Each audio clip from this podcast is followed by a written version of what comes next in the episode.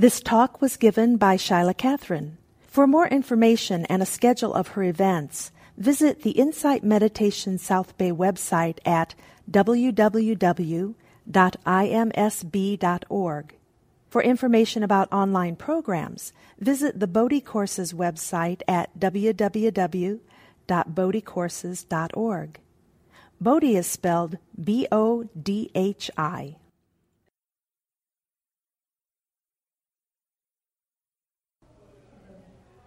Well, it's nice to be back and nice to see you all here.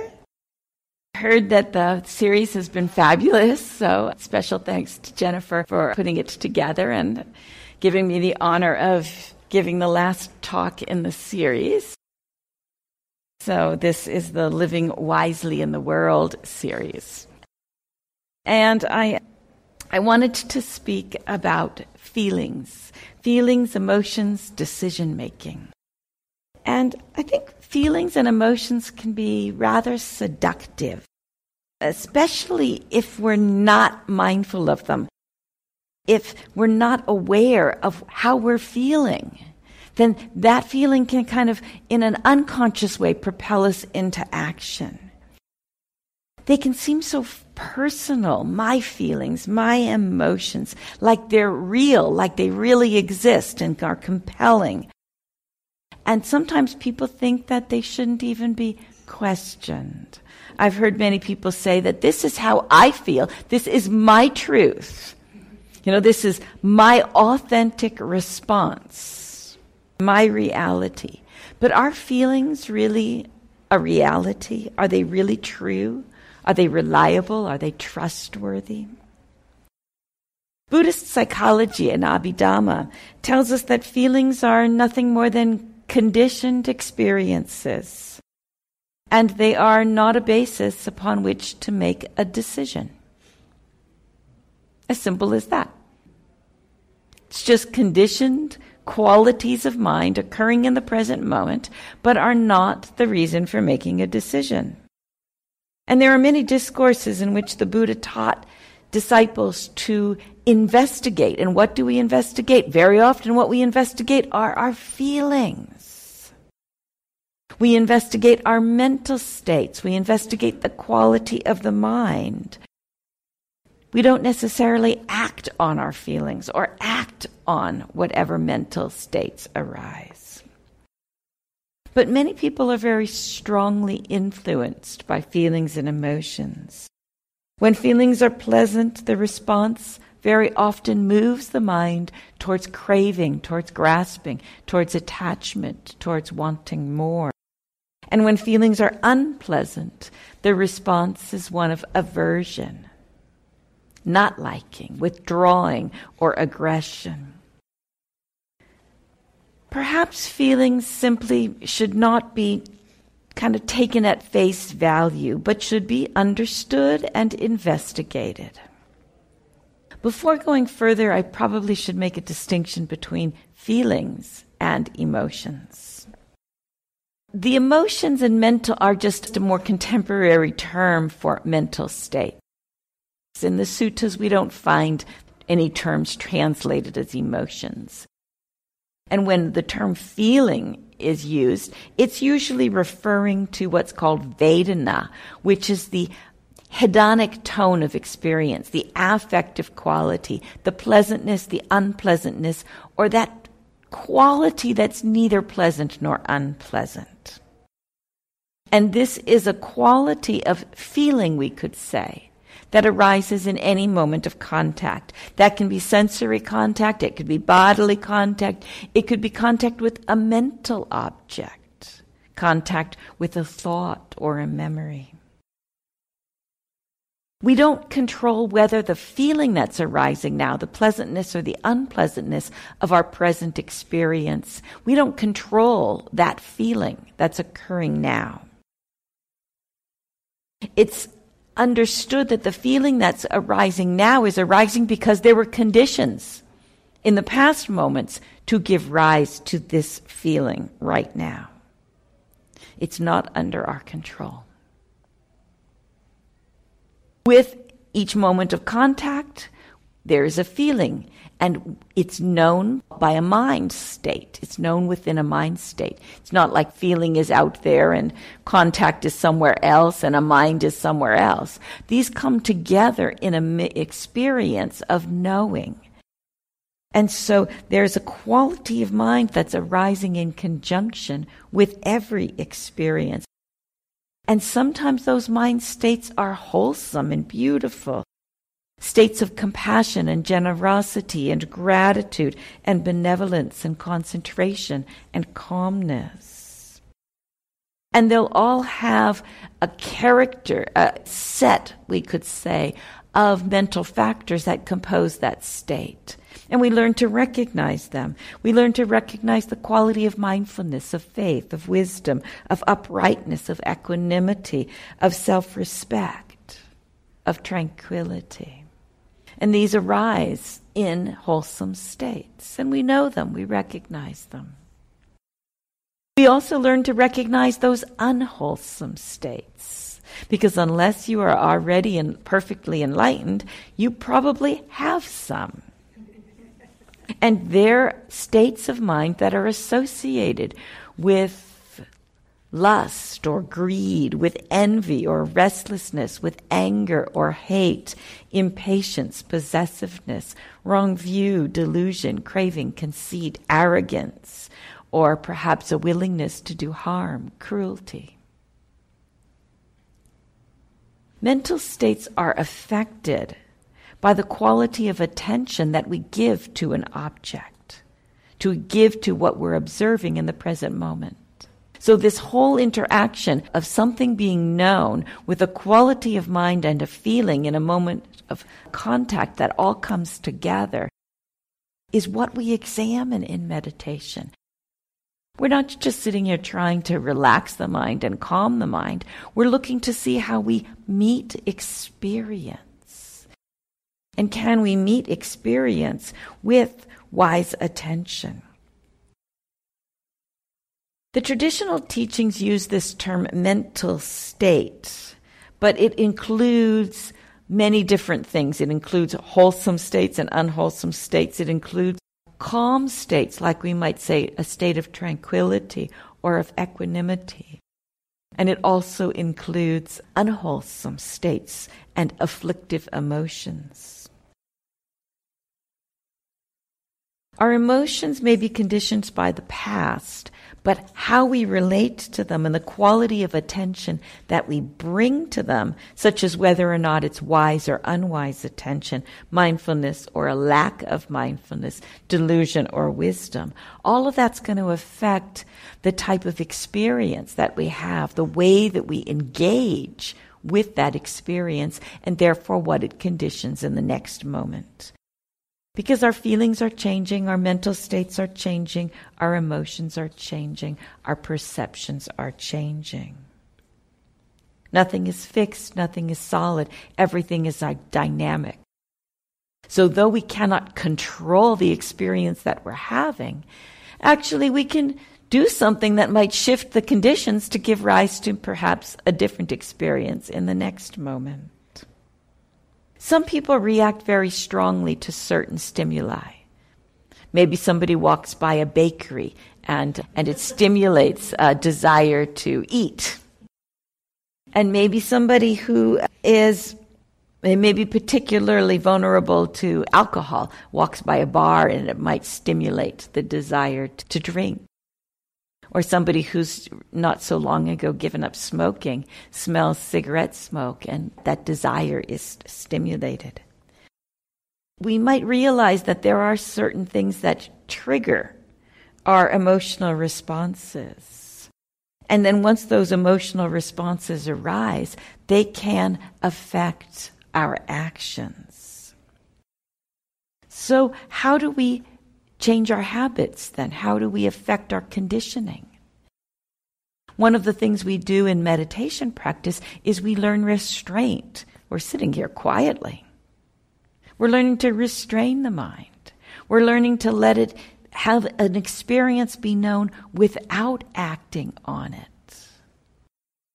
Have a sensation occur without proliferating a story about it. We're learning to bring mindfulness and wisdom to the encounter. And very often we are just allowing the mind to meet experience, to create a kind of pause between the stimulus and the reaction that takes a decision and moves into action. This can be very helpful for learning to be with our experience and know the feeling mindfully before we take action.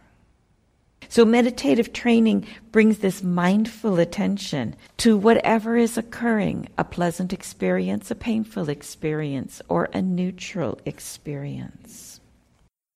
Once we're mindful of the feelings, then we can begin to notice what are those feelings and how do we respond to them.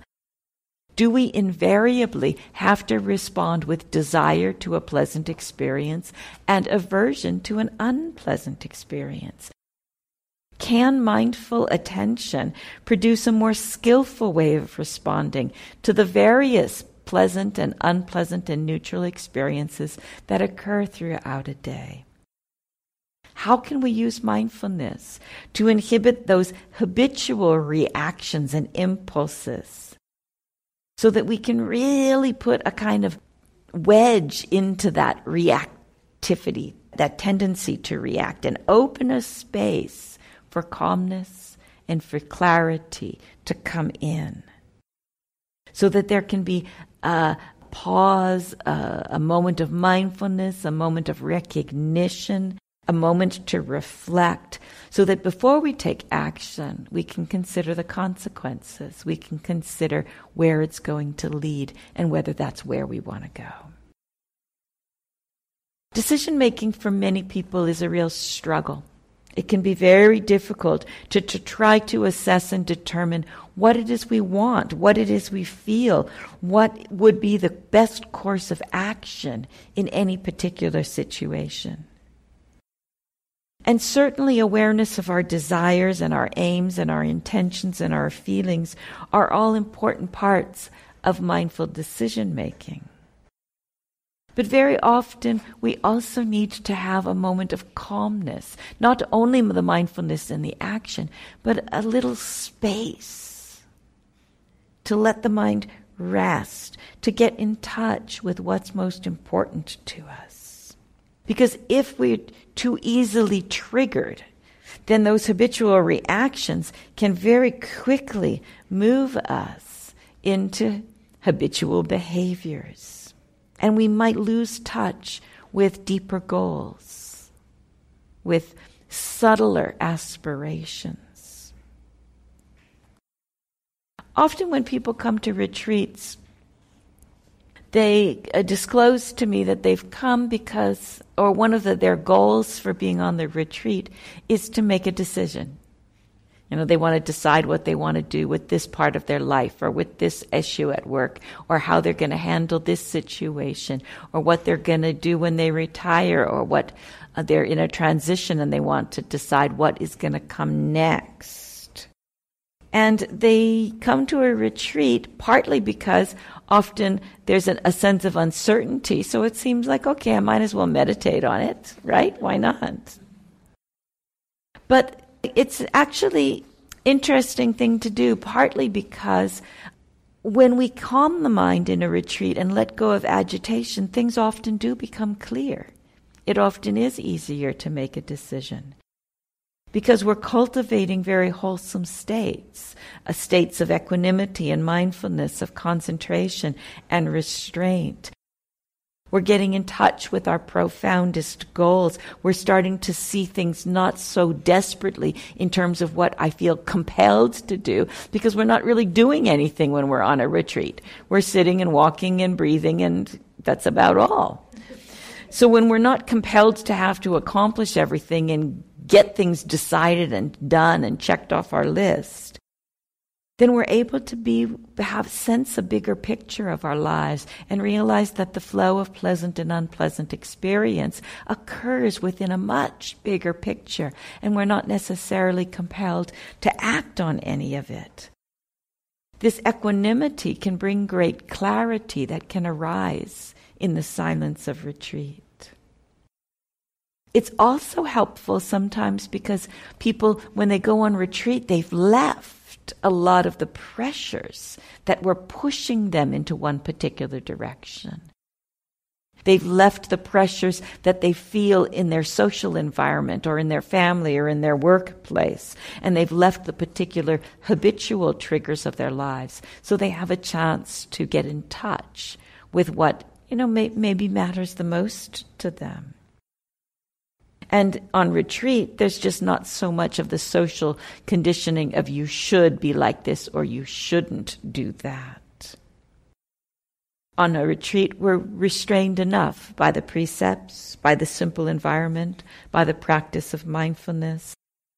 And that's enough to often suspend the habitual reactions to pleasant and unpleasant stimuli, which opens up this space for a wise choice to occur. So, meditation can shift our perspective from the intensity of our personal narrow reactions, where the tendency very often is to maximize personal pleasure and avoid all pain.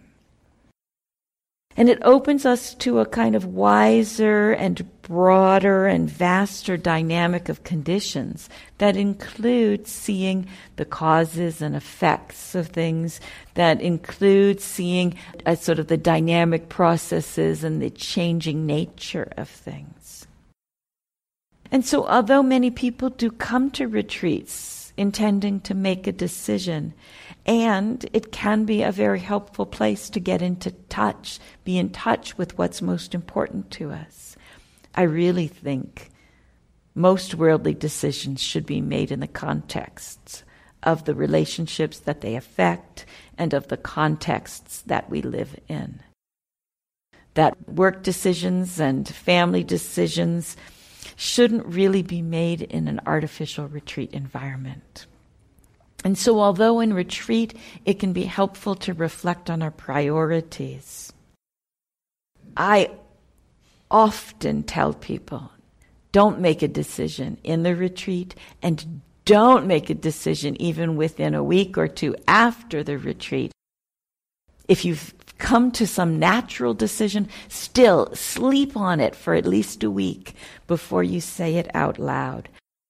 Because sometimes people come to these like realizations that they want to get married or they want to get divorced or they want to move or they want to buy a house or they want to join a monastic order and shave their head and give up their life as they know it or their organized life or they want to quit their job or make all kinds of worldly decisions that really should be made in consultation with the people that they most affect. I think this kind of thing happens probably on every retreat. That a few people are hoping to come to some real clarity about what they want to do in their lives. This happens a lot when I teach in Israel because it's the average age is much younger. It's mid 20s in many of the retreats that I teach in Israel. It's just the nature of that population and that community. Although they do span all the ages from 87 to about 16, nevertheless the average ends up being there's a lot of people in their late in their mid to late 20s, which is a time when many people are trying to figure out what they want to do with their lives. So, meeting after meeting after meeting, they're asking me what they should do with their lives. I've got no clue what they should do with their lives. It's a challenge just to figure out what I want to do with my life. But whether they should get married or whether they should take a job or whether they should go off to Asia or whether they should do this or that, who knows? And sometimes when people go into a, a, retreat environment and try and make a decision like that, the influence of the retreat environment is very strong. The primacy of the spiritual life. So sometimes people get over enthusiastic about shaving their head and going off to some kind of, of a monastic setting. But usually that cools pretty quickly if they just sleep on it for a few days or a week. And then it, it might be the right decision. Many decisions that we make in retreat, they might be right. And I think if we sleep on them, then we'll know. Sometimes we can use, just as people go into retreats, sometimes like that. Sometimes people, when they sit in meditation in their daily practice, instead of just observing the flow of changing experience, there's a hidden agenda. There's a, a kind of a hoping to get clarity about something, something specific. So many times we make decisions, we make choices. Maybe it's more like we kind of blunder through life, making a choice this way or that way, and then having to accept whatever the consequences were of that, and then trying to get out of the worst of it by making another decision and then accepting the consequences of that, and just kind of plodding along, blundering through our lives. For most of the choices we make in a day, there's really nothing that's right or wrong. Every once in a while, there will be. Every once in a while, we'll know that there's something that is really appropriate, suitable, ethical, deep, and is somehow really calling to us in a very clear way. But very often, we make decisions and we're not even sure necessarily what we based those decisions on. Did we just base it upon habit? Did we base it upon social expectation? Did we base it on subtle desire and aversion? How many decisions do we base upon defilements like desire and aversion? Are we compulsively moving toward the pleasant and trying to get less unpleasant experiences in our lives? Is that the basis of our decision making? You probably don't think you'll be happy if you can make everything pleasant. I think you've come to this room, so you already have some level of wisdom, but sometimes there can be this underlying sense that, well, if I could just tip the scales a little bit so that most of the things are on the pleasant side and less are on the unpleasant side, then I'll be happy. And I don't think it's necessarily wrong to want to tip the scales in our lives. Sure, if you have a choice between a painful experience and a pleasant experience, and they're both going in the direction you want to go, I take the pleasant route. Why not? But I don't think we should delude ourselves to think that happiness is going to come by cramming a lot of pleasant experiences right back to back.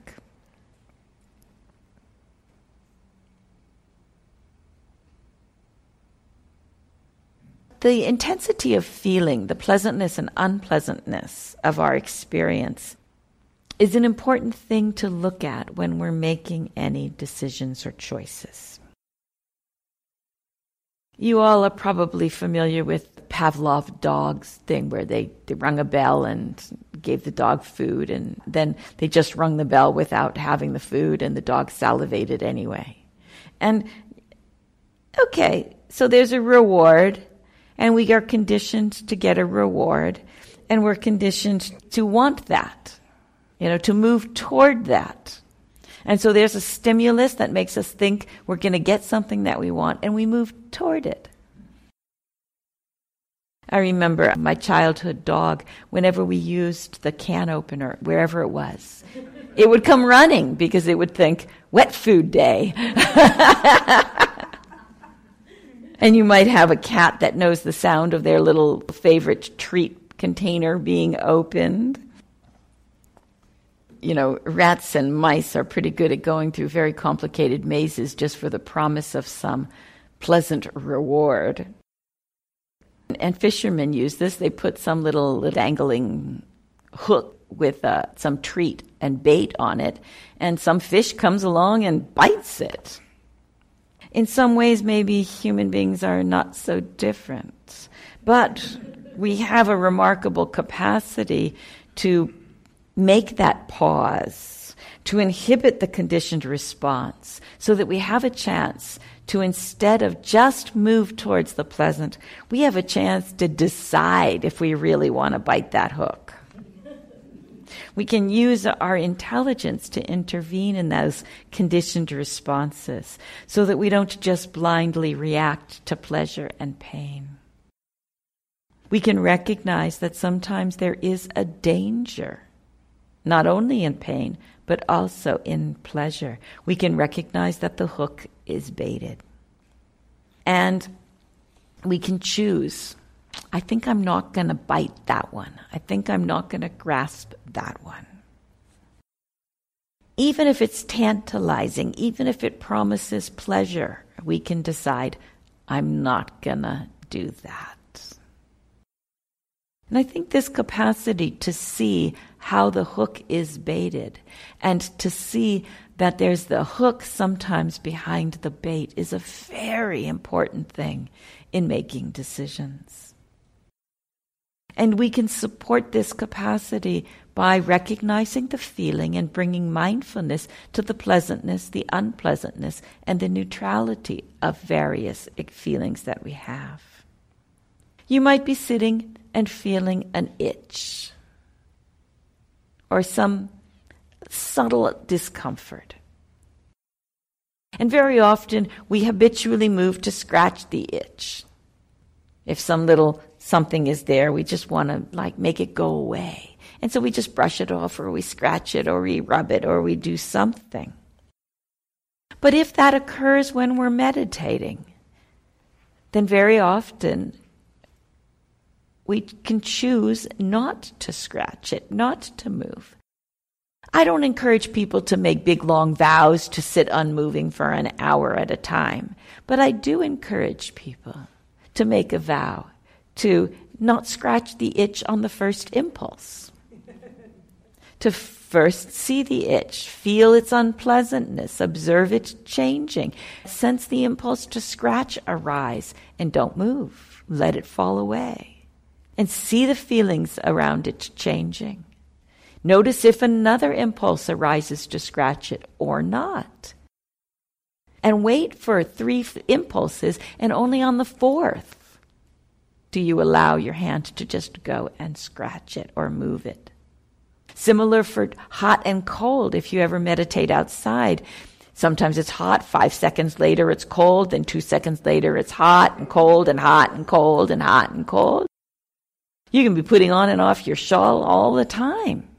So you just notice unpleasant, pleasant, heat, cold. And then put on your shawl. And then take it off. But again, wait for three or four impulses so that you see the experiences and don't just react to the first impulse.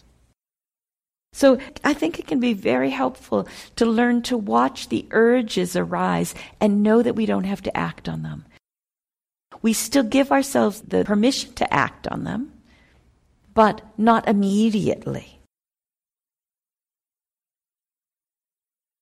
This kind of work in meditation where we just observe the changing nature of feeling without acting, without reacting, helps uh, sever that link between the conditioned tendency to grasp the pleasure and avoid the pain, or grasp the pleasure and get angry at the pain. When feelings and emotions are really strong, it can be so helpful to know that we don't have to act or react. We don't have to speak based on the feeling. We don't have to do anything. We might choose to do something, but we don't have to. Not doing and restraint is always an option. It's not always easy to practice restraint, especially if we're identified with our personal feelings if we're identified as being the person who deserves this feeling or expects that feeling, or the person who is sad or happy or depressed or ecstatic. If we solidify a sense of being the person who is having this emotion, who is owning this experience, who is hopeful, who is grateful, who is despairing, then all that attachment with self is going to fill in that gap or fill in that space that could, if we let that space open with mindfulness, could allow us to simply pause, have restraint, and reflection before acting. When self is grasping experience, when there's a sense of self grasping in a moment of contact, in a moment of experience, whether it's pleasant or unpleasant, then the, the reaction is going to be quick because we're going to feel immediately threatened because we're taking it all very personally. But feelings and mental states, whether they're pleasant or unpleasant, whether it's about being happy or sad or frightened or confident, it's not who and what we are.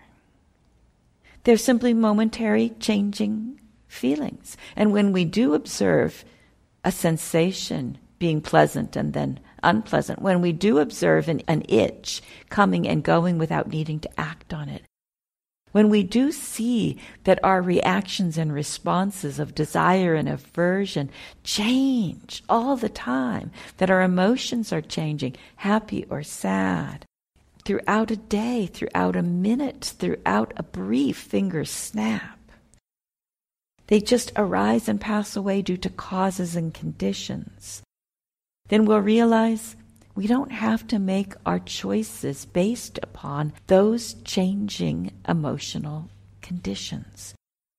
We don't have to make our decisions based upon pleasant and unpleasant feeling. In the greater discourse on the way to undertaking things, a discourse in the Middle Length discourses, the Buddha teaches his disciples to reflect not on the feeling that is happening, but on the potential consequences of an action. He says it's essential to examine where this potential action is likely to take us, is likely to lead. What are the consequences going to be?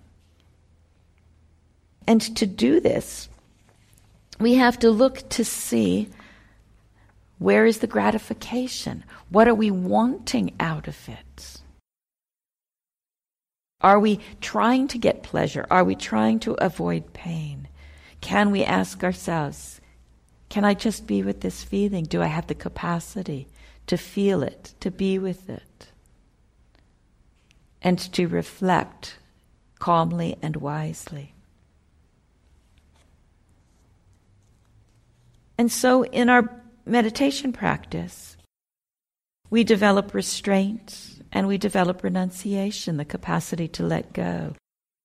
We develop patience and wise attention. We learn to abandon unwholesome states that weaken our resolves, and we cultivate wholesome states that support and nurture our profoundest values. In the Middle Length Discourses, the Buddha used a simile of four drinks, and he asked his disciples to consider the consequences of drinking each one. One is bitter, tastes really bad, and it's mixed with a deadly poison. Would you drink it? Another one is sweet, appealing, delicious, and it's also mixed with a deadly poison. Would you drink it? Another one is very bitter, nasty, vile taste, and it's mixed with a healing medicine. And another one is sweet and appealing, very delicious, and it's mixed with the healing medicine. A wise person is not going to decide which drink to drink based upon the taste of it, whether it's bitter or whether it's sweet. A wise person is going to consider the consequences and choose the drinks that are mixed with the healing medicine and not the deadly poison. And it's not going to matter whether it tastes bitter or it tastes sweet. Some experiences are going to be painful in life. And they might also lead to unwholesome, painful experiences and consequences that lead to harm. Some experiences are going to be pleasant, lovely, joyful, and also lead to a lot of harm. And some experiences are going to be painful, but lead to wonderful, wholesome, virtuous qualities. And some are going to be pleasant and also lead to very virtuous, wholesome states. And of course, we'd all like them to just be pleasant and lead to the good things. But that's not the nature of life. Wise actions and decisions are not going to come based upon the momentary feelings. They're going to be based upon this wise reflection that we're able to do, we're able to reflect when we learn to put a pause in our experience, when we learn enough restraint that we can be with the feelings, painful or pleasant, without immediately acting. It may sound harsh, but it really doesn't matter. It makes no difference if our feelings are pleasant or unpleasant. It doesn't matter how something feels. What's more important is where does it lead? Is it going to support our aims? Is it going to support our values in life? Is it going to lead to wholesome states? So when we're faced with a seductive trigger, maybe it's a flourless chocolate cake.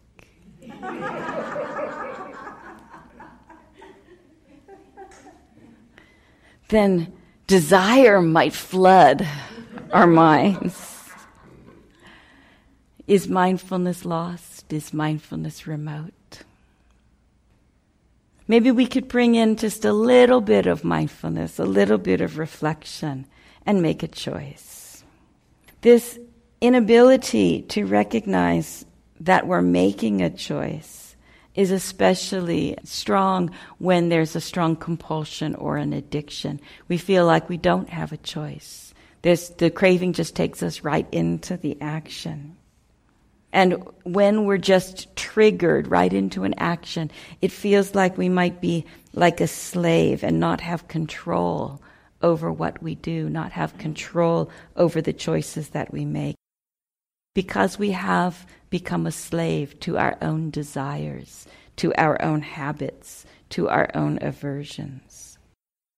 But by cultivating mindfulness, by cultivating restraint, by cultivating patience, by being willing to be with the pleasure and the pain in life, we develop many wholesome qualities that create the conditions that enable us to recognize when craving has arisen when aversion has arisen, and when wholesome states like wisdom and clarity and peace have arisen.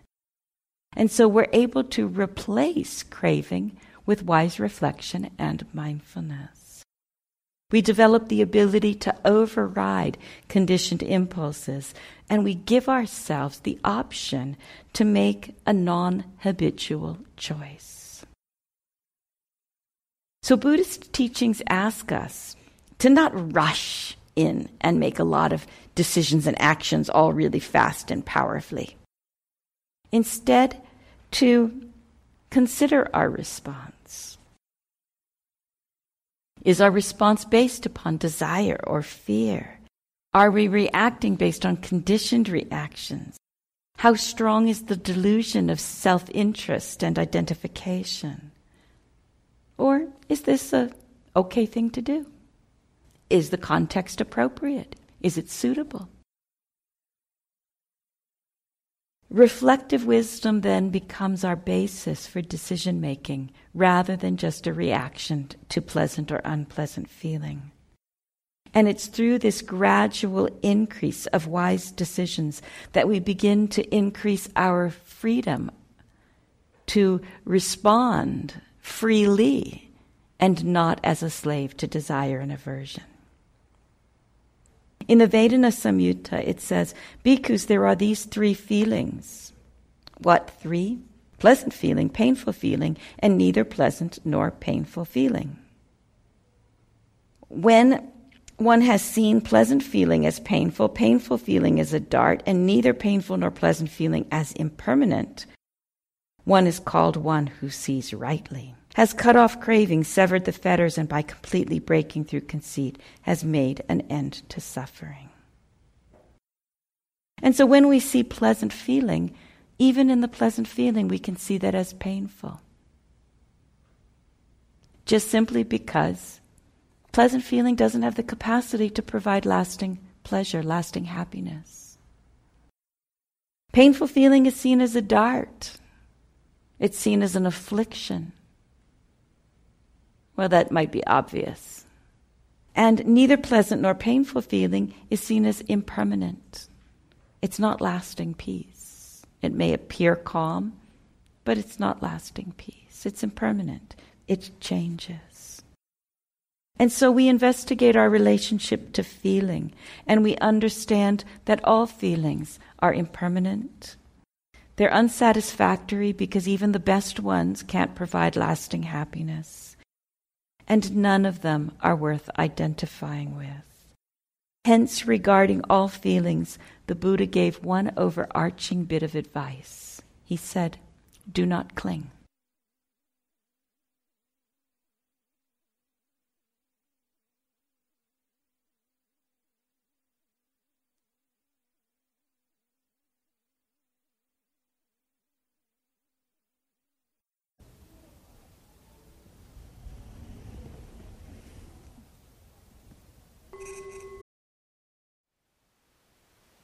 Thank you for listening. To learn how you can support the teachers and Dharma Seed, please visit dharmaseed.org slash donate.